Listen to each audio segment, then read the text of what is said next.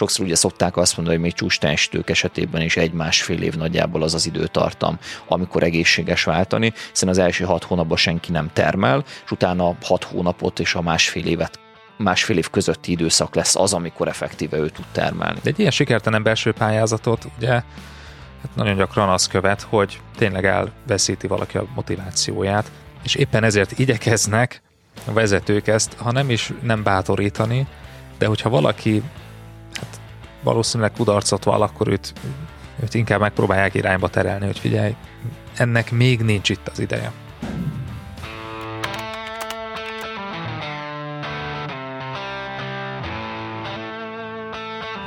Sziasztok, kedves podcast hallgatók! Én Erdősi Gellért vagyok, a Sárk alapítója, és ebben a podcastban barátommal Ungvári Péterrel, az online társalapítójával beszélünk a karrierkezdés, pályakezdésnek a kihívásairól, nehézségeiről és szépségeiről. A mai adásban egy nagyon izgalmas esettanulmányjal készültünk, Ottónak a hihetetlen történetét ismerhetitek meg, és az, hogy hogyan lehet egy politikai öngyilkosságot elkövetni már rögtön a karriereteknek a legelején. Tartsatok velünk, és nézzétek meg, hogy hogyan tudjátok ezt elkerülni. Nem fogjátok elhinni, kedves podcast hallgatók, hogy mi történt Ottóval. A mai napon egy nagyon izgalmas esettanulmányjal készültünk, és ennek a tanulságait fogjuk Petivel átbeszélni. Mielőtt belevágnánk, én ezt az esettanulmányt gyorsan ismertetném is.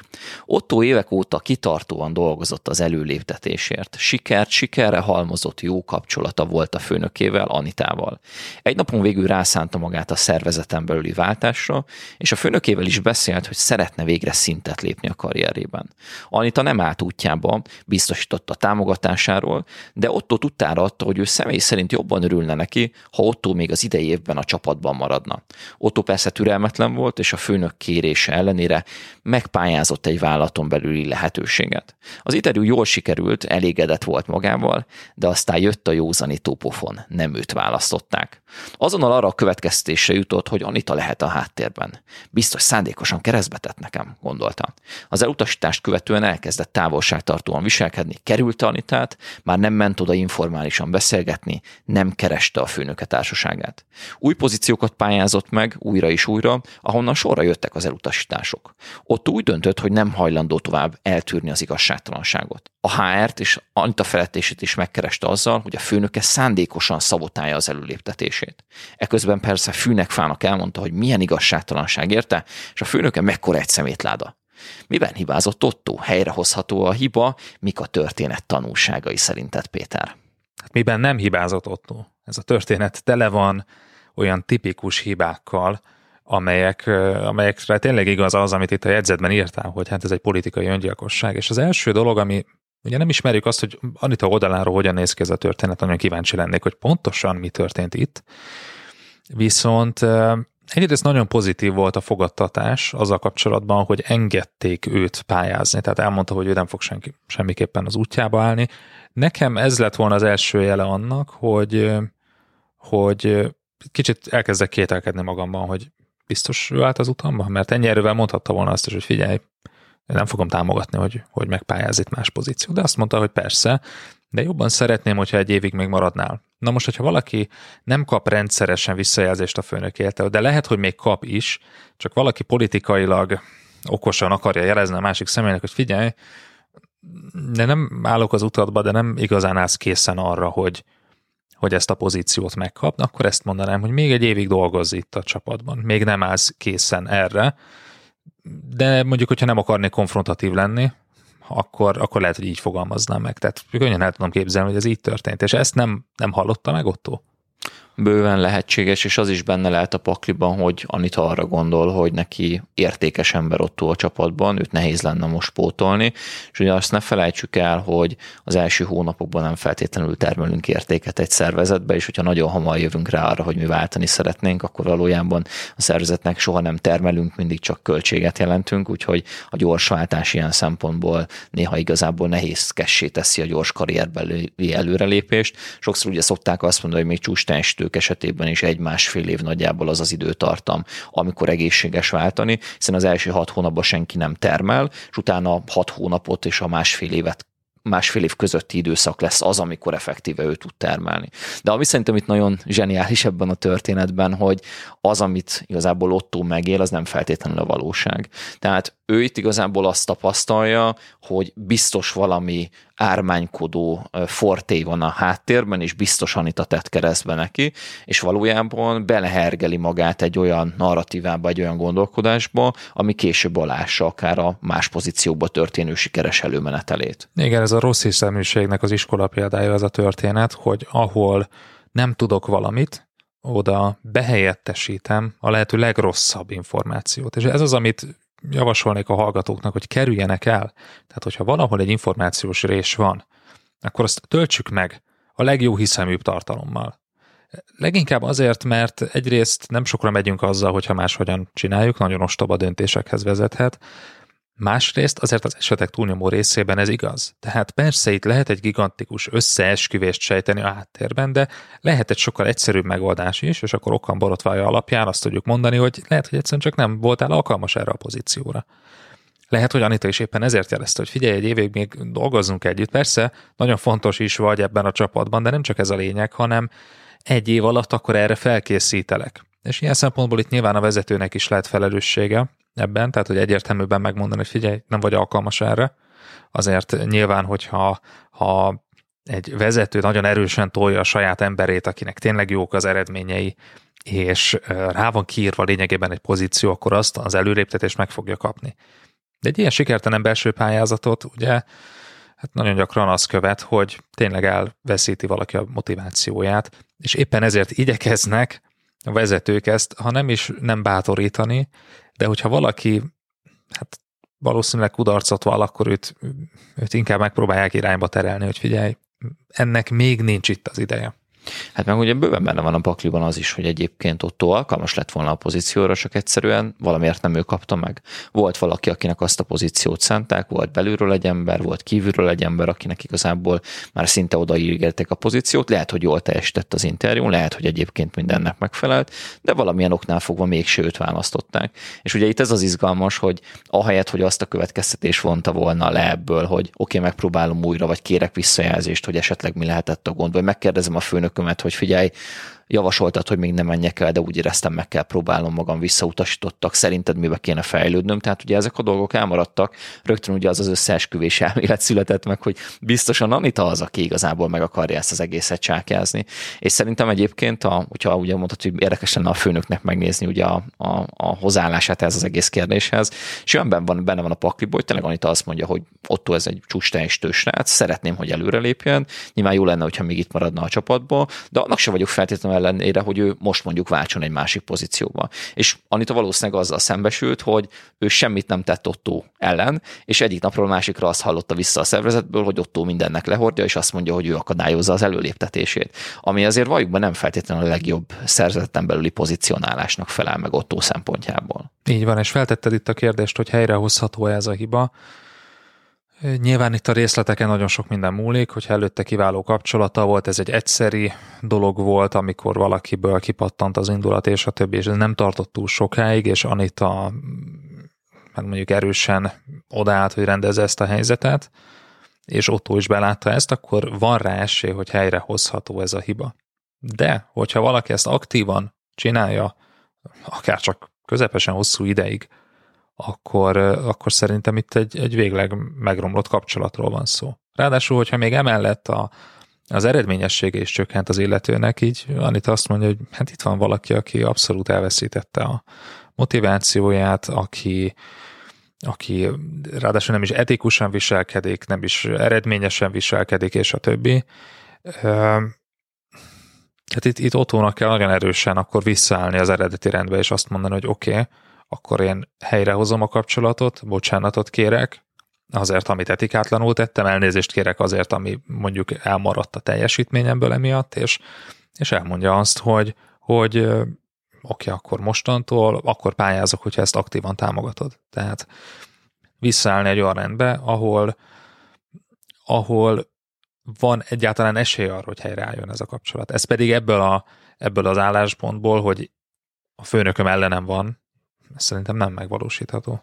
Ezt én is így látom, szerintem egy kisebb szervezetben szinte biztos, hogy ez ténylegesen egy politikai öngyilkossággal ér fel, és gyakorlatilag ott hónap meg vannak számlálva a napjai. Egy nagyobb szervezetben szerintem elképzelhető, hogy egy másik irányba, másik területre átevezve esetleg ott hónap még van keresni valója, egy tudatos, úgymond ilyen rebrandinggel, újra definiálással, újra pozicionálással, esetleg ugye az idő mindenre gyógyír alapon még lehet keresni valója, de az a véleményem, hogy ez is egy sokkal nehezebb játék, mint esetleg egy új szervezetbe elmenni és tiszta lappal indítani. Egy pillanatra szeretnénk megszakítani a mai adásunkat.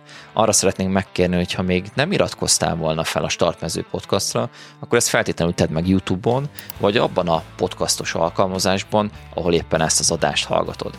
Köszönjük feliratkozásod, ezzel segíted a munkánkat, és azt, hogy minél több emberhez eljussanak ezek a beszélgetések.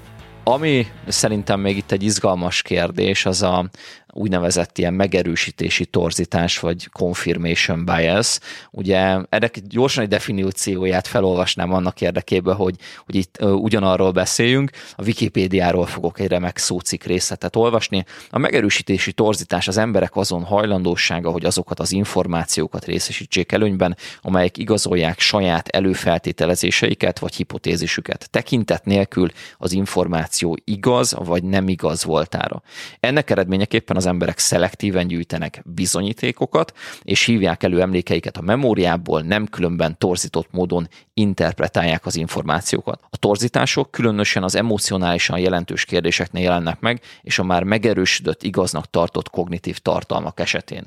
Nagyon leegyszerűsítve, ugye itt ennek azért van relevanciája, és azért akartam behozni ezt a fogalmat, mert abban a pillanatban, amikor Otto azt mondta, hogy Anita a hibás, és Anita miatt nem tudok előre jutni a szervezetbe, utána az agya igazából leblokkolt, megállt, és kizárt minden olyan információt, ami ezzel ellentétes lett volna, és igazából ő egy olyan negatív spirálba került információ feldolgozás és értelmezés szempontjából, hogy ezt az álláspontot akarta minden áron gyakorlatilag bizonyítani. És innen ugye nagyon nehéz felállni, innen nagyon nehéz azt mondani, hogy ja, én voltam a buta, én voltam az ostoba ebbe a helyzetbe, elnézést kell kérnem, hanem sokkal egyszerűbb ugye azt mondani, hogy hát nem csak Anita a hibás, hanem a HR hibás, mindenki hibás, és ugye itt, amit mindig szoktam mondani az ügyfeleimnek, hogy egy előléptetésnek azért vannak előfeltételei. Tehát előfeltétele az, hogy a főnökünk általában kedvel minket, tehát azzal, hogy ő Anitát elkezdi fúrni a szervezeten belül gyakorlatilag nem, hogy megágyaz a következő előléptetésének, hanem pont, hogy meggátolja a következő előléptetését, előfeltétele csúcs teljesítmény. Abban a pillanatban, hogy valaki de- demotivált lesz, és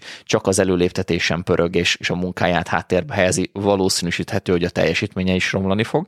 És a harmadik előfeltétel, amit kevesen gondolnak, az pedig az, hogy a szervezet felkészült arra, hogy az ő pótlását megoldja, és felkészült arra, hogy neki egy új, új olyan funkciót adjon, amit ő be tud tölteni. Ha ebből a háromból valamelyik nincs meg, akkor nagy valószínűséggel nem fog megtörténni az előléptetés. Abszolút. És itt valójában egy, hogy szokták ezt mondani, hogy egy nyert helyzetből is lehet meccset veszíteni, itt valójában valami ilyen történt. Tehát itt volt egy nyert helyzet. Egy csúcs teljesítőről van szó, valakiről, akinek jó a kapcsolata a főnökével, ami, hát valljuk be, nem olyan nagyon gyakori, hogy valakinek van egy aktív jó kapcsolata, aki ráadásul ki is fejezi, hogy nem áll az útjába, ugyanakkor megosztja vele a véleményét, hogy hát itt egy évig még legalább maradnia kellene, és ebből a helyzetből sikerült igazából üres kézzel távozni. És ez az, amit, amit szerintem nem szabad megengedni magunknak. Nyilván szabad és lehet áldozatokat hozni bizonyos helyzetekben, beáldozhatunk kevésbé fontos dolgokat a fontosabb dolgokért, de olyan helyzet, ahol beáldozunk fontos dolgokat, és úgy, hogy végül is nem nyerünk semmit. Ilyen helyzetben szerintem nem szabad hozni magunkat a karrierünk során. Tehát könnyen lehet, hogy egy magasabb fizetés beáldozok valami másért. De az, hogy egy magasabb fizetés beáldozok, és még más szempontból is rosszabb lesz, és nem nyertem semmit, mondjuk egy állásváltásnál, na ilyet nem szabad megengedni.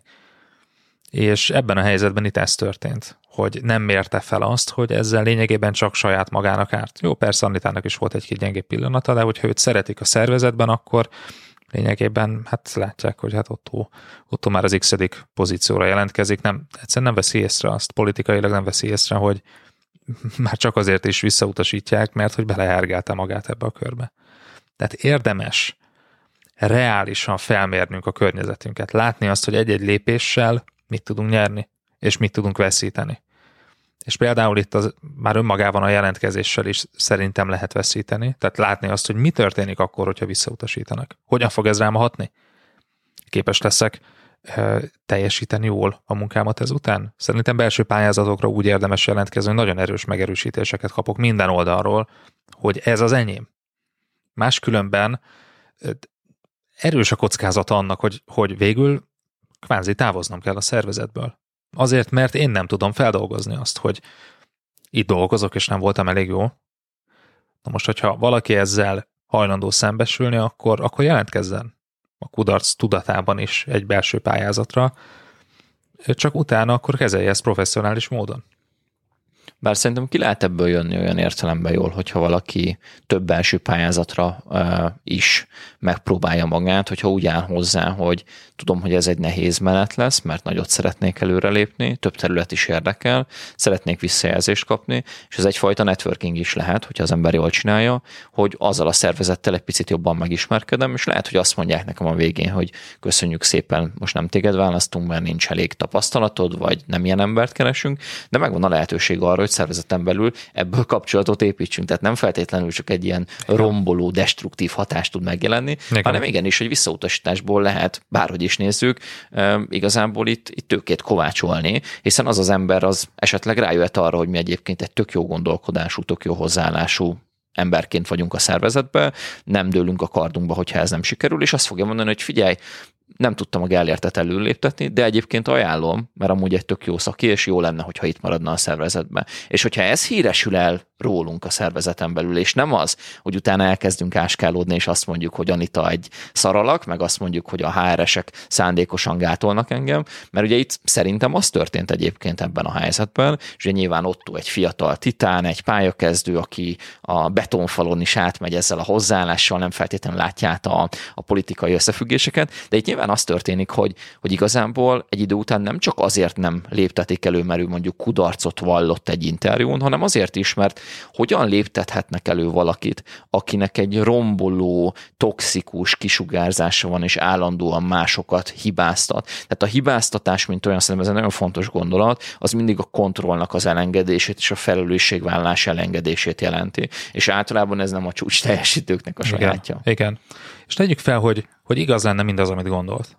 Tegyük fel azt, hogy, hogy Anita tényleg megfúrta a pályázatát. Tegyük fel azt, hogy nem volt vele egyenes, és azt mondta, hogy persze engedem, azért jobban örülnék, hogyha egy évig még itt maradnál, és tényleg megfúrta volna. Tehát kiderült volna egyértelműen, elolvasta volna a levelet, ahogy Anita megírja, hogy semmiképpen nem támogatom azt, hogy őt előléptessétek, és a többi.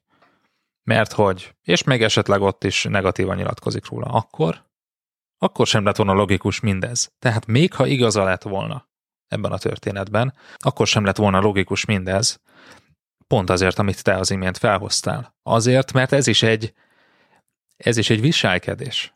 Azt látni, hogy hogyan kezelem a kudarcot, hogyan kezelem azt, amikor kapok egy jó nagy pofont a szervezettől. Én nem mondom azt, hogy ezt végtelenségig el kell viselni, tehát mondhatjuk azt egy ponton, hogy oké, figyeljetek, hát hogyha szervezeten belül nem tudok menni, akkor keresni fogok másik pozíciót, tehát hogy ez a, ez a választás van egy másik szervezetben.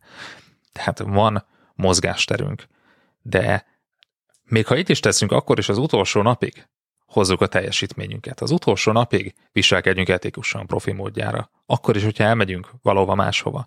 Tehát azt tudom mondani, hogy érdemes tisztában lennünk azzal, hogy mi a mozgásterünk, és ezen belül etikusan, eredményesen viselkedni. Abszolút, meg hát tényleg tételezzük fel azt, hogy legyünk, tényleg Ottónak igaza volt. Tényleg Anita szándékosan megfúrta ezeket a pályázatokat, és abszolút nem akarta azt, hogy ott a csapatból elmenjen, bármilyen okból fakadóan lehet ez HR-beli ok, lehet az, hogy nem érezte őt felkészültnek, lehet szimplán az, hogy úgy volt vele, hogy ő ezt még nem támogatja. Ugye bárhogy is nézzük, bármilyen ilyen előléptetés, és ez szerintem főleg a ténylegesen pályakezdő hallgatóinknak, nézőinknek lehet izgalmas, szinte mindig azt fogjuk kapni a főnökünktől, hogy még nem menj, még várnod kell, még tanulnod kell, még maradj itt, hiszen nyilván neki az az érdeke, hogy mi értéket termeljünk abba a pozícióba minél több ideig. És ugye itt jön az a pont, hogy szerintem tényleg el kell kell első körbe érni azt, hogy a főnökünk támogassa ezt az egészet. Akár le kell ülni vele egy van van beszélgetésre, és meg kell kérdezni azt, hogy figyelj, teljesen értem az álláspontodat, tudom, hogy a csapatnak meg, a, meg neked is az lenne jó, hogyha még legalább két évet ebbe a pozícióba dolgoznék, de a piacról kapok megkereséseket, én szeretnék a szervezetben maradni, beszéljük meg közösen, hogy mi az a keretrendszer, amiben tudod támogatni azt, hogy szervezeten belül előre lépjek. Mit kéne ehhez tennem, mibe kéne fejlődnöm, te hogyan látod ezt? És abban az esetben, hogyha a főnököt a csapattársunkat tudjuk tenni ebben a helyzetben, az azért lényegesen segíti a, a megoldását ennek az egésznek. Így van, és ennek egy kulcsfontosságú része a türelem. Ha minden egyes pofon után, ami azért jön, mert hogy túl gyorsan akartunk lépni, vagy lehet, hogy időben akartunk lépni, de a szervezet nem hozott jó döntést, teljesen mindegy. Mi azonnal átmegyünk ebbe a destruktív, akkor elmegyek innen, akkor váltok, akkor lerombolom a mögöttem lévő kapcsolatokat, tehát ebben az üzemmódba átmegyünk, akkor nagyon kinkeserves karrier lesz mögöttünk. És minél feljebb vagyunk a szervezetben, annál több ilyen pofon ér. Ott van két projekt, amelyek közül az egyiket mi támogatjuk, amely nekünk nagyon jó lenne, és nem azt választja a felső vezetés. Na most mit csinálok? Ez nem egy előléptetés. Egyszerűen csak egy ilyen helyzetbe jutottam. Leépítés van a cégnél, és nekem három embert kell elküldenem a másik csapattól, pedig egy szemét. Pedig én megindokoltam, hogy miért, miért nem ez a helyes döntés. Na most mit teszek? Megint csak egy pofon. Minél magasabbra kerülünk, annál gyakrabban érnek ilyen pofonok, és itt lesz kulcsfontosságú az, hogy képesek vagyunk-e türelmesek lenni. Ez nyilván nem azt jelenti, hogy túl sokáig ott maradni egy pozícióban, ami kényelmetlen, ami nem eredményes, ami nem hozza a számokat, az eredményeket, amiben nem érezzük jól magunkat, és a többi. De legalább egy néhány hónapot adjunk a szervezetnek, magunknak. Ugye erről beszélgettünk is egy korábbi adásban, hogy, hogy nem szeretem az új munkahelyemet, felmondjak-e. Ott is ez volt a javaslatunk, hogy várjunk egy kis időt, mert hogy sem az érzelmek nem segítenek, az erősen negatív érzelmek abban, hogy ilyenkor jó döntést hozzunk, illetve nem látjuk azt, hogy hova fog ez kifutni egy néhány hónapon belül, és a kapkodásnak általában nincs jó eredménye. Úgyhogy amikor ilyen pofonok érnek, akkor is maradjunk eredményesek, tanuljunk ebből a helyzetből, ne másokat hibáztassunk, még akkor sem, hogyha egyébként igazunk lenne, nézzük meg, hogy mi mit tudunk máshogyan csinálni, és végül legyünk türelmesek, mert hogy ezzel az esetek túlnyomó részében csak nyerni tudunk. És hogyha végül úgy dönt a szervezet, hogy mégsem mi kellünk, vagy mégsem bennünket léptethetnek elő, akkor meg kereshetünk egy másik pozíciót, annak tudatában, hogy ebben a pozícióban jól dolgoztunk. Elértük az eredményeinket, és a főnökünkkel is egy jó kapcsolatot tartottunk fenn. Ez volt a Startmező Podcast mai epizódja. Ne felejts el feliratkozni csatornánkra YouTube-on, vagy a podcastra, Spotify-on, Apple Podcasts-on, Google Podcasts-on, vagy abban az alkalmazásban, amit használsz. Ha tetszett az epizód, küld el ismerőseidnek is. Találkozunk jövő héten.